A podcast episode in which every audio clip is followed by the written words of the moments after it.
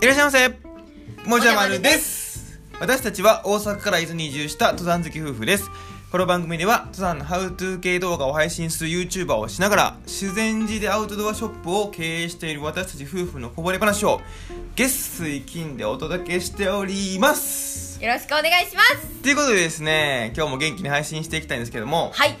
本日の配信ははいアメちゃんを配る大阪の文化がはいインドでも通じるということを教はいえてくれた人さんのご提供でお届けしておりますありがとうございますありがとうございますこのねはい方ね、本当にね僕にねいろいろ教えてくれたんですよあーもうねこれを聞くだけではい思い出すことがあるとありますね、はいあのーまあ、それこそね、うんまあ、前職がアウトドアメーカーのモンベルに勤めてたわけなんですけども、はいそのモンベルに勤める前ですね、うん僕学生時代モンベルでアルバイトしてたんですよそうですねそう大阪のねもう今はなくなってしまった店舗なんですけどそうもなんですよ、そこであのアルバイトしてましうて、ん、でその時にねあのまああの先輩方がねはい何人さん何人かもちろんいらっしゃったんですけどいやも本当ねうんちょっとふ、古いというか、はいはいはいもうすごい長くやっているお店だったんでね、もうベテランというべきはいアルバイトの先輩方もいらっしゃったしそうそうそう社員さんもいらっしゃったしっていうねそうなんですよでそのね先輩方にね、うんまあ、いろいろ教えてもらうわけなんですけども、僕がねその働きながらアウトドアももちろん楽しんでたんですけども、うん結構ねそのインドに行くっていうのがすごいねブームだったわけなんですよ自分の中でマイブーム ねマイブームでそれこそもう年にね、うん2回ぐらい長期休みを取って、えーインドに行くとかいうことやってたわけなんですけどもでその時にそのねこのアメちゃんをねうんえー配る大阪の文化がインドでも有効っていうことをその方に教えていただいてほで実際やったら確かにあのアメちゃんを配るとインド人は華やかになると華やかというか顔が朗らかになっうてへえハあッピ喜ーになったぶんやとそうそうそうそう、へまあ、ー向こうにはそんなね文化はないからもちろんうんアメちゃんってあるんかなアメちゃんはあるよそらあのねそうそうでそれでね、うんちょっと今日話そうと思ったのすいがませんインドっていうのはねはいもうね極端なんですよ、おううん、これ言ってまたあのインドの方がねもし見ていただいてたら、はい あのちょっと失礼なんですけども失礼なんやあの日本って、うんちょっとこう複雑な味があるやんだあだしのー味いとかや確かにね和食ってなんとも言えない感じのねそうなんかそのきめ細やかというかきめ細やかというか繊細という繊か細というか まああると思うんですけど、はいあの特に昆布だしの味とかねかつおだしとかうんなうんんかそういうとかちょっとこう複雑な味だなっていうとこあるやんか、でインドっていうのは僕の主観ですよあくまでそうですねもうねどっちかなんですよ甘いか辛いかみたいなへえそうほんでねその、まあ、辛いのは想像がつくやんうんカレーとかさねうんスパイスってイメージがある、ね、そうそうそうスパイシーって言えばまあインドだなっていうぐらい、うん結構その辛っていうイメージあると思うね、うんまあそのまま間違ってないんやけど、んインドっていうのはそのもう何食べてもカレー味っていうえこれ個人的な印象 よてかもうほとんどにそのカレーに使われてるスパイスが使われてる気がするんだよあそうなんそうなんかねサモサっていう、うんなんかじゃがいもをこう潰しうて、んあのなんかやちょっとした野菜入れて、うん食べるみたいな食べ物あったりするんだけおなんか美味しそうどやポテサラみたいな感じ美味しいやん、うんカレー味やね全部そう とかそうマサラドーサっていううね、んなんかこうクレープのうーんあのなんだろうねクレープ生地に、はいそのじゃがいもさっきのなんかサモサササモサを挟んでるみたいなやつとかもあんねんけ絶対どカレー味やんそれカレー味やねんそサれもモサやサモサがカレー味やもんなそうそうそうそうでその生地もカレー味だったりすあるんよそうなんやそうっていうぐらい、まあ、カレー味の辛いものか、うん逆にもうめちゃめちゃ甘いものかっていう感じなんよそうなんやそうまあ、日本人で、まあ、うん私とかね、ちょっとあの料理そもうそうズボラなんでうんあのめんつゆ入れときゃ美味しくなるみたいなああはいはいはいそういうテンションで、うんカレーって入れてんのかな、あーでもカレーのそのルーっていうよりはスパイスから作ってんだけどねあだーから厳密に言うとそのカレー味っていうのはどこも違うのよあなるほどねおカレーはカレーだけど、うんうんちょっとずつ違うんだそうそうだから全然飽きはしないのよねうーんそれこそまあ2ヶ月とかねあのまとめてドーンっていって毎日そのカレー味食べてても、うん全然飽きなかったよあそうなんや美味しい美味しいあへこえこはこのカレー味かみたいなさあー、うんまあちょっとずつ違うとねそうほんでその話が飛んじゃってるんだけど、はいめちゃめちゃ甘いっていうのがあるんですよ、うんそれはね、うんあの一個衝撃的だったのが、はいあのなんかねどこだっけな南インドかなんか行った時うに、んなんかあの砂糖のはい溶かしたみ液体みたいなあのシロップううん、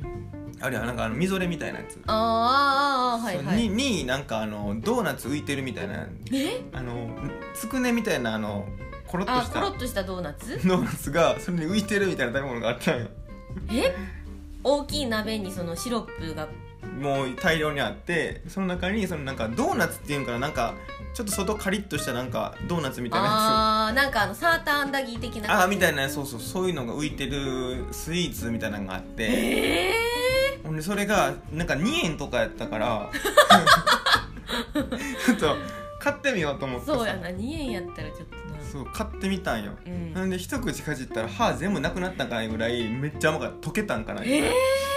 じゃあもう歯茎に染み込むほどの砂糖ってそうそう俺もう人結構甘いの好きなんよ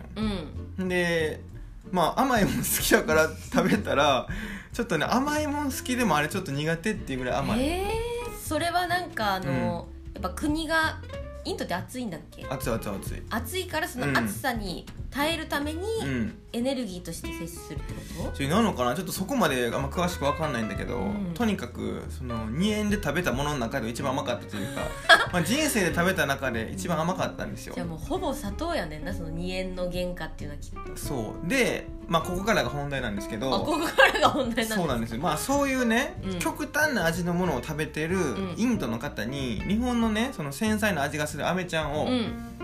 あのあげたらうんどういう感じになるのかっていうので、ねおーおーおーおーもしかしたらそのどっちかに振り切っている味を食べてきた人って、うんうんその分からんけどその不繊細な味食べたら味せえへんのかなとかさ、あー確かにねまあそそうれを感じ取れなくてあなん砂糖の塊ねみたいなそうなんかあるやんよくあの普段さ濃い味のご飯食べてる人がうんちょっと薄味の味付けのうんものを食べた時に、なんか味足りへんわって言って醤油ドボドボって入れるみたいななん あかりそうやなそういう感じでうん舌の感覚がうんちょっとこう感じにくくなってんのかなとかうんうもんうん分からんやんわかんないねほんでこう揚げたわけよおー食べたんめっちゃ美味しい言うてへえデリシャス言うてたわほんまにあデリシャスって言うんやデリシャスで確か言っていやちょっとあんま記憶定かじゃないけどだからデリシャス的なことグッとかな,、へーなんかグッとみたいなこと言ってたと思う確かあの飴ってさなんかうん香りがついてるやんか、あーメロンがついてるとかはいさ、はいはそういうのも感じ取ってくれたいやそこまで聞いてないねんけどグッととは言ってたと思う美味しいっていうのはわかるほんでねそのインドの方ってねう、んもうねあの大人な大人おじさんでもう、んもう少年みたいなおじさんばっかなんよへえ純粋な方が多くてそのアメちゃんあげるやんで一人喜ぶやん、うんほんならその周りのおじさんたちがそれ見ててうん寄ってく んのよ、ほんでなんかあのそのたあゆみちゃん食べたインドの方にうんなんかいろいろ花バーって言って、うんでなんか俺にもう一個くれって言ってうんうんそのおっちゃんも試したいみたいな感じで言ってきうて、んでポケットかけたらこれありがとうござい ますみたいな感じでほな食べるやん、うんほなまたそれ見てたおじさんが来るやん、うんほなまた同じように集まってだんだんたむろしていくんのうんへえこれなんかみんなでなくちゃくちゃくちゃくちゃやってなカッコつけのポケットに手とくれ てカッコつけてんねんけど雨降って「あめちゃんください」言う て